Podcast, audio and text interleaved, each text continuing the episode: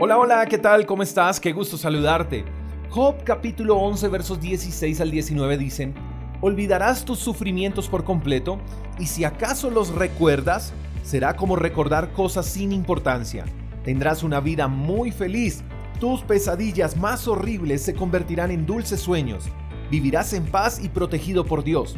Dormirás confiado y lleno de esperanza, sin miedo a nada y a nadie, y muchos querrán ser tus amigos.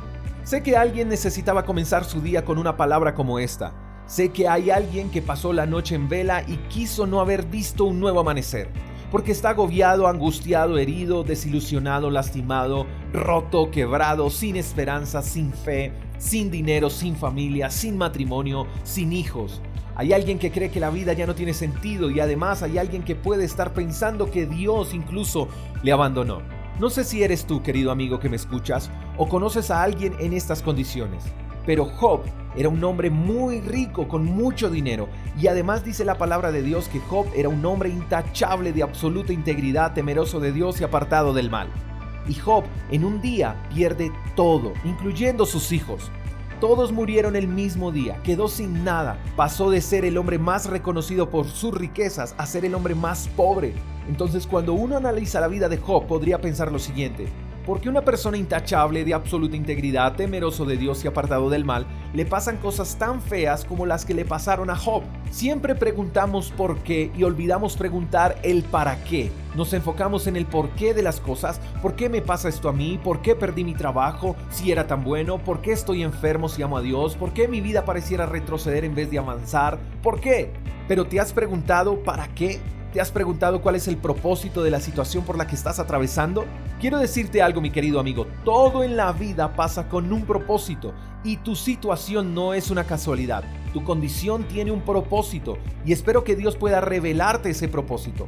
Pero lo que quiero decirte es que una vez descubras el propósito por el cual estás donde estás, después de tu proceso, después de tu examen, después de tu lucha, vendrá una recompensa para ti si no te das por vencido, por supuesto, y si cambias la perspectiva de las cosas. Hoy Dios te está diciendo que después de esto olvidarás tus sufrimientos por completo, y si acaso los recuerdas, será como recordar cosas sin importancia.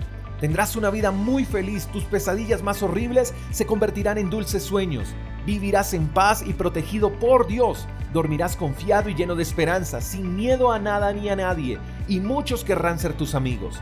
Así que si el resultado de la prueba es ser mejores, es obtener más de lo que perdimos, es crecer en todas las áreas, entonces la perspectiva de lo que estás viviendo no debería ser ¿por qué a mí? sino ¿por qué no a mí? No te rindas, mi querido amigo. Estás destinado a la grandeza y Dios tiene planes maravillosos contigo. La noche no dura 24 horas, el sol volverá a salir y por favor no olvides esto, que viene un tiempo de restitución, te será devuelto y multiplicado lo que perdiste. Lo mejor está por venir. Te mando un fuerte abrazo, espero que tengas un lindo día. Hasta la próxima. Chao, chao. Gracias por escuchar el devocional de Freedom Church con el pastor J. Echeverry. Si quieres saber más acerca de nuestra comunidad, síguenos en Instagram, arroba Freedom. Hasta la próxima.